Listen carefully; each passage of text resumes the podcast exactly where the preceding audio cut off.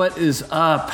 It's me, it's me, it's Mr. Sensational Gino V coming to you, hanging by a thread with very special episode 6 9 of the podcast. Not to be confused with that fella with those really bad rap videos where it's like, and he's got all the colored hair. Um, and I think people are mad at him because like he went to prison and he allegedly snitched or some such. Not to be confused with the human being six nine. This is very special episode six nine of the podcast, the Mr. Sensational Gino Vega podcast, coming to you by way of the IC Robots Radio Network. I don't feel like doing the whole spiel today to the tens of ones listening about what this is, why this is. You all know the drill. You want to hear more from the network, you go to your preferred podcast platform, you search IC Robots Radio Network, you hit like or subscribe. In the meantime, you are stuck with me for the foreseeable future, talking about not much of anything. Um, and talking under duress because today is one of those days where I really just wanted to throw on the old recording program, press record, start talking, and get this over with. Not get this over with like I don't want to be speaking to you the tens of ones. I just mean I, I'm kind of pressed for time, wanted to get going in kind of a weird mood. We're going to talk about why. But I ended up having to do several takes here because the microphone, the old blue snowball microphone, was choosing to act up. But I believe we have it all under control now as we speak. So I did not come to you with an episode of the podcast last week. And I'm trying to remember. Oh, it was because uh, we had a three day weekend and I was off the Monday before the Tuesday that I would have been normally recording this episode. And my schedule just got th- thrown so out of whack and I had so much to catch up with on the Tuesday that was actually kind of like the Monday of that week that just was not going to be in the cards to crank out an episode of the show. Um, but in retrospect, I should have flipped it. I should have found a way to do the show last week, and I should have pulled the calling in sick card uh, this week. Uh, just because it's been an insane week over here at Sensational Manor, all based around an international news story that um, I've seen get varying degree of notice and play by people I know out there on social media. Some people have been chatty about it. Some people have uh, kind of no sold it, and I, I, I can understand why one would no sell it if one was not tangentially connected to it like I am, because it's just yet another one of those stories of crazy things happening in far flung parts of the world um, that can easily just sort of melt into. Uh, noise that's hard to decipher, and you wonder how it really pertains to you. And so the story I'm referencing, of course, is the current um, war that's taking place, the invasion that's taking place by um, the country of Russia against the country of Ukraine in Eastern Europe. And this would be a disconcerting story, an off-putting story to me, regardless, just because of the the nature of the um, just the dramatic fashion of um, one country invading its neighbor unprovoked and for no real discernible reason, other than um, an attempted land grab. But it's hit a little closer to home to me um, because my brother is married to a woman who was born in and grew up in Ukraine and whose family still lives there.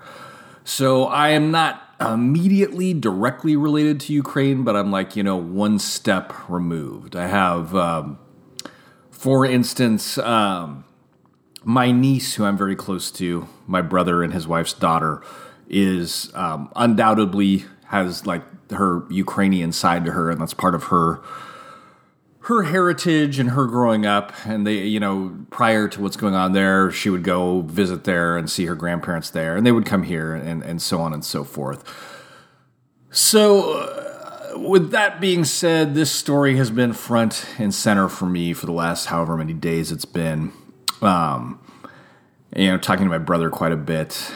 And it goes beyond just that, um, you know, his wife has family there. His wife grew up there, so she has just, you know, all, all the friends that you would have from childhood, from high school years, from college years. Most of them are all still there. Many of them are literally there right now. Some of them are actually in cities that are being actively bombarded. Some of those people there with like families with small children. Um, so bit by bit, the more I talk about or think about it, the more I hear about it by way of my brother, the more disturbing it becomes. So again, I'm not like first degree involved in that conflict, but I, I have the feeling from the last couple of days of of, of uh, kind of the reverberations of talking to people that aren't really sleeping, that are very anxious, that are very stressed out. Um, I, I don't have that. I'm not trying to co-opt their their stress and anxiety, but you know, I, I by feeling for them, you know, you take some of that on. Um, so after a few days of this, um, and just thinking of un- un- unknowingly how much longer it's going to go on for because it could go on, you know, for ever. Um, I'm not feeling super podcasty today. I'm not feeling super. Um, hey, Mr. Sensational Gino Vega here. Let's talk about the so. Um, I, I, think I was going to. In fact, I know I was going to. I, I, and I'm still going to do this at some point, just not today. I, I was going to do an episode about um, one of the jobs that I had in my youth, working at a uh, Crown discount bookstore. But we are going to set that aside. Um, till probably next week, because I can't imagine any of this situation will be any less grim next week. But I will have, um, you know, my my body and mind will have acclimated to it. Um, but I also didn't want to go for two weeks without doing a podcast because that seems absurd. We're here to provide content, damn it. Um, so today is just going to be um, my explaining why I'm kind of in a weird frame of mind right now. Um, but now that I have I have put that on the table, now that I have explained that, um, going to spend the rest of our time on this very special episode six nine, um, just doing kind of a freestyle um, I don't know if tribute is the right word, but uh, I'll just share some tales of um, my brother's wife's uh, Ukrainian family, who I have uh, met a few times here in the states. Um, share some of those tales and um, maybe a few takeaways um, of the current situation and how it pertains to us here in the non-Ukrainian world.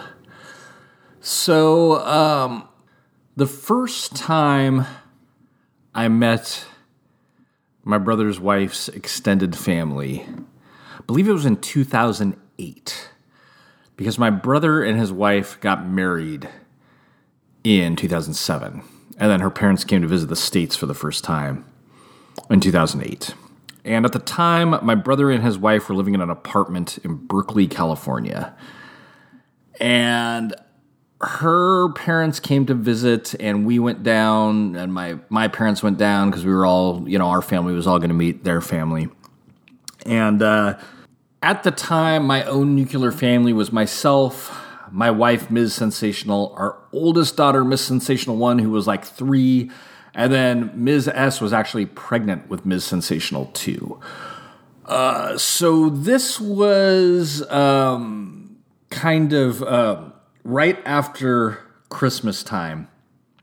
Because when the Ukrainian family visits during that time of the year, they usually come right around or right after our Christmas because their Christmas is like maybe a week later or something like that. Um, because basically, uh, as far as these uh, Christian related, um, historically Christian related holidays go, the dates for them are either based on the Roman Catholic calendar, which is where our December 25th, I believe, comes from, or the uh, Eastern Orthodox calendar. Because at one point there was the one Christian church, and then it split off into the Roman Catholic and the Eastern Orthodox. And then in the millennia or however long since, it's split into 85 billion Protestant sects here, that, but the, the, to the two OG sects that developed the two calendars that govern much of the the European uh, world. Um, Roman Catholic, Eastern Orthodox. The Eastern Orthodox has a different date for Christmas. So the Ukrainian relatives, um, their Christmas is a little bit after ours. So they came to visit for this first time, and we went down to that apartment in Berkeley and we celebrated that Orthodox Christmas with, the, with them, uh, which involved um, my brother's wife and her mom made dinner, which was like some sort of um, like these dumplings that they made that were really good. Um, which you know, dumplings are all dumplings. So even though these were like Eastern European dumplings, they still they reminded me of the kind of dumplings that I'm familiar with from like Chinese food. Um, and I don't remember much of the specifics of them, but you know, they're they're dumplings. So it was like some doughy stuff with like meat inside of it, fried, I guess. Um, was fried the right term? I don't know. I, I just remember they were incredibly delicious. This wonderful festive dinner. Um, the parents brought a bunch of vodka with them uh, on their trip, um, and it was all vodka from uh, this Ukrainian vodka manufacturer, Nemiroff. And so I was I was smartened up to the fact that according to them, this is like the only only brand of vodka in the world should, should be drinking is Nemiroff, true Ukrainian vodka. Um, so drank a bunch of Nemiroff, uh, ate a bunch of dumplings. Uh, my brother's wife's dad insisted on um, reenacting various uh, Ukrainian traditions. Like there's a certain caroling tradition, so he made him and my brother's wife go out into the hall of the apartment building and like wait for like five minutes and then come knock on the door and act like they were just random carolers and we had to answer the door and they did like this traditional caroling for us. Um, my brother's father-in-law, his wife's dad, was a very theatrical individual. Um, he had already been kind of built up to me in uh, story before I met him, but he's a very, very flamboyant, very boisterous, very, very theatrical individual who was actually in a rock band in Ukraine in the 1960s when it was part of the Soviet Union. Um, during which, if you had a band and they were doing, you know, like rock cover, 1960s rock uh, cover tunes, you could have a band like that, but you had to modify the lyrics to fit um, Soviet strictures of what you could or should be uh, singing about. So uh, when they would perform, uh, a censor would have to uh, make sure that the the lyrics that they were going to be doing, their version of the lyrics, were going to comply with uh, Soviet regulations. Um, but uh, one of the other um, strictures on uh, performing at that time period was um, they were told to stand stock still while performing. There was no no no Elvis Presley and waist gyrations, no uh, uh, flamboyant guitar strumming. You just stood there and you sang and you performed. But apparently, one night in front of a packed crowd at some local club, wherever, in whatever city this took place in, in Ukraine, my uh, brother's father in law was singing and playing guitar, and his guitar strap broke, and he had to go down to a knee in order to continue playing the guitar because if you're familiar with guitars, the strap is what keeps it, you know, around your shoulder neck area and allows you to play it. Um, by the strap breaking, the only way to keep it upright and keep playing it was to kneel down and put it on his knee. But this was seen by the crowd as one of the most wild rock and roll moves they had ever witnessed in uh, real life. So the place went nuts. So I always thought that was kind of a funny story. But when, when I met uh, when I met uh, my brother's father-in-law in person, um, he did not disappoint. He was he he is down to talk nonstop. He does not speak English, so he speaks Russian, uh, Russian and Ukrainian, but they they primarily speak Russian. There, there seems to be kind of a uh, misconception in a lot of the reporting that I've heard so far in this conflict that it's not normal to expect that Ukrainians necessarily speak Russians, but uh, Russian is a pretty widespread language there because Ukraine was part of the Soviet Union and that became the dominant language. So, uh, anyhow, uh, he speaks Russian. I speak English. Neither of us speak the other's language, and so um, he would be wildly gesticulating and telling me these stories, and then he would have to wave over his daughter and be like, "Translate, translate!" And so she had to kind of long sufferingly be there and uh, translate all of his uh, wild tales for me. But we talked about all kinds of great stuff. Um, you know, truly a good time. But the the thing that I was struck with by meeting this Ukrainian branch of the family for the first time is um, the strength of tradition with these people. What what customs, what tradition means to them in a way that is very hard to relate to here in the states because of course we have our customs, we have our traditions, we have grandma's recipe for this and that. But because the United States is a is a relatively new country, um, not that Ukraine as a country is at all old because it's not, but I but it, as a geographical place where the same people have lived there for for untold amounts of time, it's that we don't have that here. We have people from all over the place, especially where I live on the West Coast in California.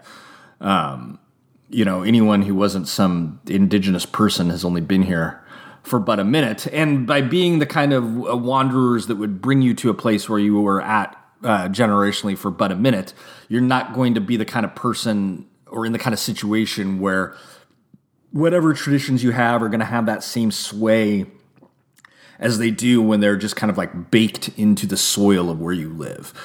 And for me, that's kind of a it's a double edged sword because again, I think one of the the the strengths of the United States, which makes the United States, in my mind, the only country that, in theory, one can really get that excited about because it's a place that anyone can come to, anyone can join, anyone can be part of. In theory, again, you know, I, I know the mileage may vary.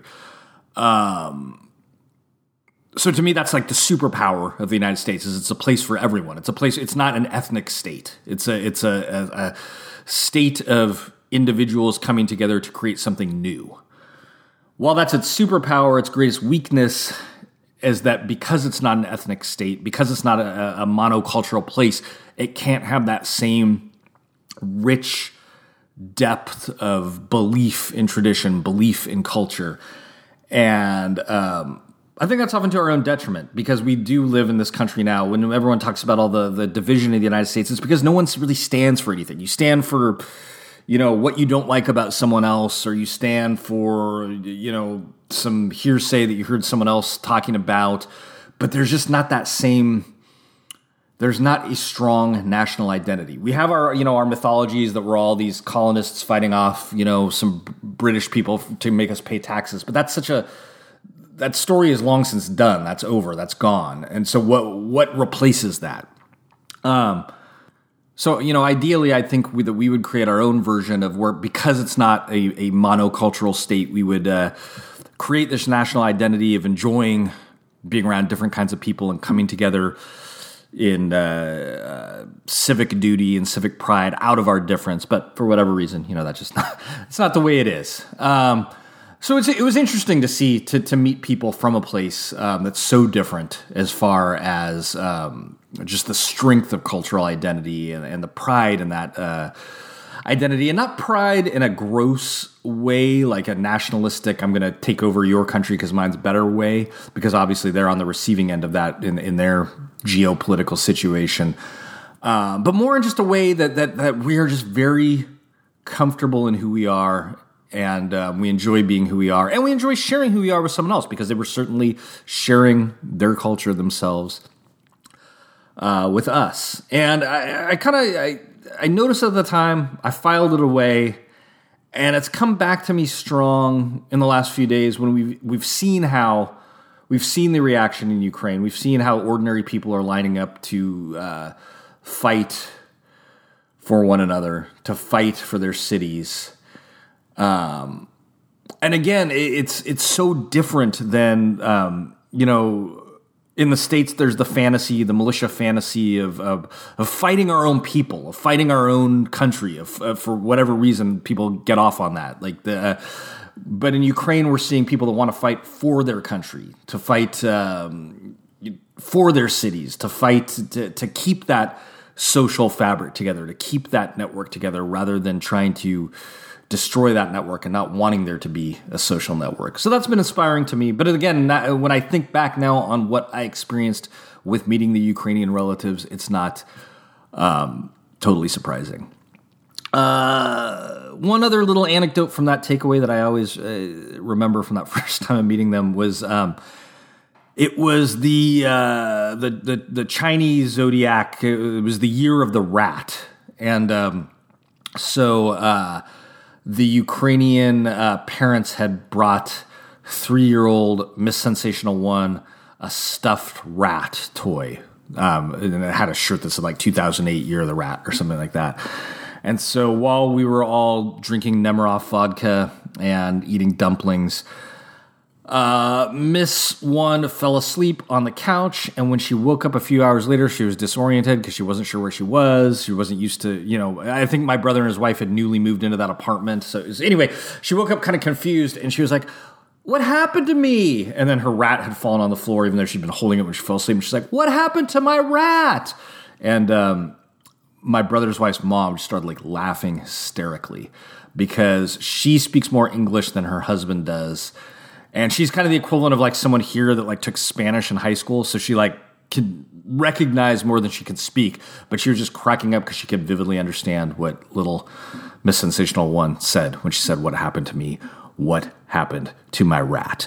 Um, I uh, have only seen the parents one other time since then, and uh, my brother's father-in-law continued not to fail. Uh, is it wait he did not i always mess this up. If i say he never fails to disappoint that means he was disappointing. He never disappoints. I don't know why i always want to put fails into that. Anyway um, the legend continued the last time we met him, uh, we saw them which is years ago now but um, we were talking about music and he was talking about his love for the great Creedence Clearwater revival and he suddenly jumped up and started singing and air guitaring and like doing the music and then also singing the words to the I want to know have you ever seen the rain? But like in like perfect clear English it was like it, was something else. And then this was when they were already supposed to be leaving and so his wife had to kind of drag him out by his ear as he continued uh, performing that tune. Um one other funny story about the in laws. Oh no, two more funny stories about the uh, in laws visiting. Um, that first visit that they came in 2008, my brother took them to uh, see the ferry building in San Francisco, California. And for those of you who are not familiar, the ferry building is this uh, complex down by the water in San Francisco. It used to be a ghost town. There used to be nothing there, but some years ago it was redeveloped into a fancy kind of shopping market area where there's expensive restaurants and little like fancy markets, and um, it's it's not super far from where the San Francisco Giants play uh, baseball. Um, it's also where if you take a ferry to San Francisco from other areas in the Bay Area, that's where your destination will be the ferry building. Um, so anyway, my brother took uh, his in-laws to the ferry building, and at that time, it's no longer there. But at that time, there was a fancy caviar restaurant. And they were walking by, and my brother's father in law noticed the fancy caviar restaurant. And so there were a couple issues here. One, it was uh, Russian caviar, and two, the Ukrainian aesthetic. They do enjoy their caviar, but they are less. Um, they're they're more populist about it. It's it's less about getting the most expensive, uh, hard to find, um, you know, Russian black caviar. You just get normal caviar that tastes just as good, but you don't have to pay some ridiculous price for it. So he started uh, videotaping the restaurant uh, for his friends back home. including going off on this bombastic tirade about, uh, could you imagine anyone would actually be eating at this place and paying these prices and for Russian food? and so um, uh, eventually, someone working at the uh, restaurant had to come out and be like, sir, um, please move on, because he was kind of causing a scene out there, even though people wouldn't understand what he was saying unless they spoke Russian. But the fact that it was just this man out there gesticulating and videotaping, I think it was making them uncomfortable. I always found that to be kind of funny. Um, the one other amazing story um, I will tell of their visits to the States um, was uh, years after that first uh, visit, my brother and his wife moved to Washington, D.C. And the in laws came to visit, and they were out and about in DC. And apparently, there is a monument somewhere in Washington, DC, a statue of excuse me, some famous Ukrainian individual. Who knows? You know, some some politician, some general, some statesperson. I, you know, one of these statues. And you know, here when we see statues of people like this, we don't unless we're these weird, unless we're the weird uh, mutants who are very enamored with uh, Confederate statues. We don't usually bat an eye. Uh, by enamored, I, I don't mean the people that don't like those statues. I mean the people that have a very strange uh, attachment to statues of terrorist figures in, in American history and like venerating them. But uh, in, in, any case, when you generally when we see these statues, whether mutant, whether or not, we just walk by them and don't really pay attention because who cares? But again, uh, Ukrainians they take their their history and all this stuff very seriously. So they're walking by and they see the statue, and um, there's this guy standing near the statue, and he's essentially the way my brother described it, more or less um, kind of a Simpsons comic book guy type of individual um, in both looks and manner- mannerism. And he is standing there bouncing a little rubber bouncy ball off of the statue and catching it, bouncing it off the statue, catching it. And my brother's father in law saw this and just immediately just like just flew upon him and uh, was exhorting him in Russian to immediately stop defiling the statue. This had to cease immediately. And um, the guy, you know, obviously didn't understand what my brother's father and I was saying and just seemed kind of irritated and was like continuing to bounce the statue, continuing to bounce the statue. And my brother had to intervene. He was like, Oh, sorry, it's kind of awkward. My, my father in law here, he's from Ukraine. The statue is some famous Ukrainian person. To him, it's like disrespectful that you're bouncing your little rubber bouncy ball off of it and uh, you know he'd really like you to stop. And the comic book guy was like, "It is well within my rights to bounce my ball off of this statue."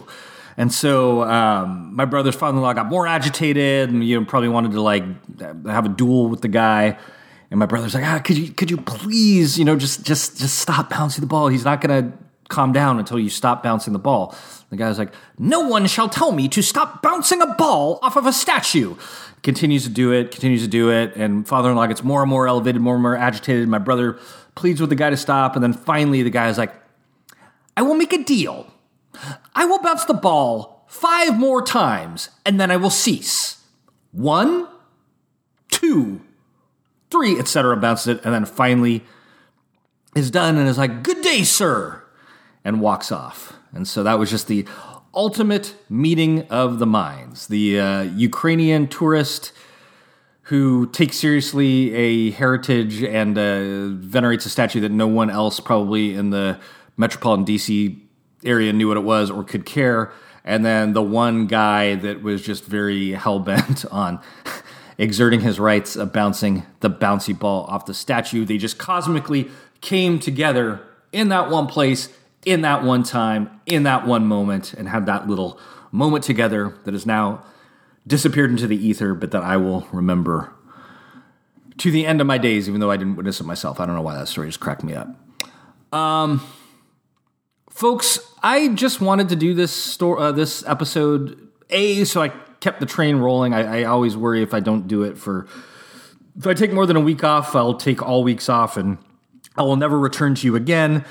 Not that it would probably be any skin off most of your backs, um, but you know, I just I, I feel the need to have some kind of creative venture, and this is what I have going these days, and I I do not want to give up on it. I want to keep going, at least, at least as my voice cracks to episode 100, and we're only at episode six nine. So, in closing this very special episode six nine, I will um, tie things up with the postscript that um, the Ukrainian relatives, uh, my brother's wife's parents, um, and their son's wife and their son's wife's two daughters have all left the country. They are they left Ukraine for the neighboring country of Moldova.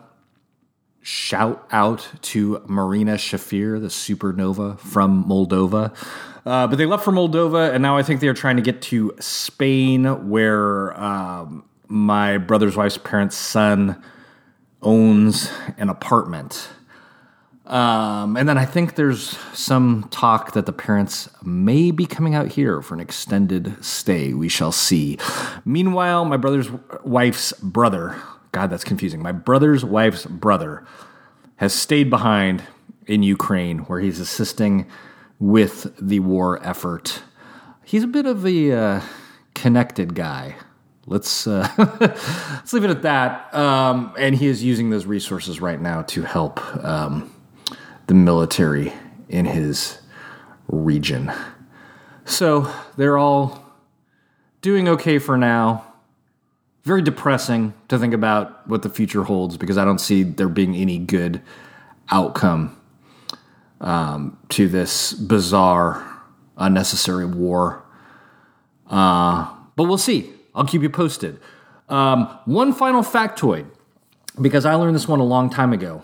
Um, but it's sort of like how uh, I worked for a remote company that used Zoom long before Zoom was a thing. And then I got to watch people try to get acclimated to Zoom. I got acclimated to this one a long time ago. Um, and now it's become a thing, and I'm watching people try to get acclimated to it. So the country is called Ukraine. People often call it the Ukraine. It's actually called Ukraine. But then I, years ago, when I when I I was actually asking the the in laws about this, I was like, okay, so your country's Ukraine. You get annoyed if people call it the Ukraine, but then why does everyone call it the Ukraine? Because that had to have come from somewhere, right? So here's the thing, um, and some of our listeners of the show that live in the strange, odd place that's known as the American Midwest might appreciate this. Um, Ukraine, the country Ukraine, the the geographic region that it occupies was essentially the Midwest of the former Soviet Union. It's like the breadbasket area of the former Soviet Union. They grew a lot of wheat and, and, that type of thing there. Um, there's a lot of agriculture there. It was the hardy Midwest of the of the Soviet Union. I don't know that it was actually in the Midwestern part of the Soviet Union, but it may very well have been. My, my geography is not up to snuff, but but but just in the sense of being this. Uh, heartland um, part of the country, the former Soviet Union, um, it was akin to the Midwest. So we call we don't call it Midwest, right? We call it the Midwest. But say um, a few years from now, when the United States dissolves and the Midwest becomes the country Midwest, it will no longer be the Midwest. It will be Midwest the country. And that's essentially what happened with the Ukraine. The Ukraine became its own nation. Therefore, the country itself is now Ukraine, where the region was the Ukraine. And knowing, in this case, is not even half the battle, it's, it's everything. That, that, it's all tied up there now, neatly with a bow. And with that, I will bid you adieu on this very special episode 6 9. Thank you, folks, for bearing with me. Uh, this may have been one of the weirder, more boring episodes of a weird, boring podcast in general, the Mr. Sensational Gino Vega podcast, but I just did not have it in me to talk about my time at Crown Books this week. I, I you know, and that will be boring and weird too, but but you know, that that's boring and weird is, is what we strive for here at the MSGVP. Until next time, it's me, Mr. Sensational, Gino Vega on the IC Robots radio network. Signing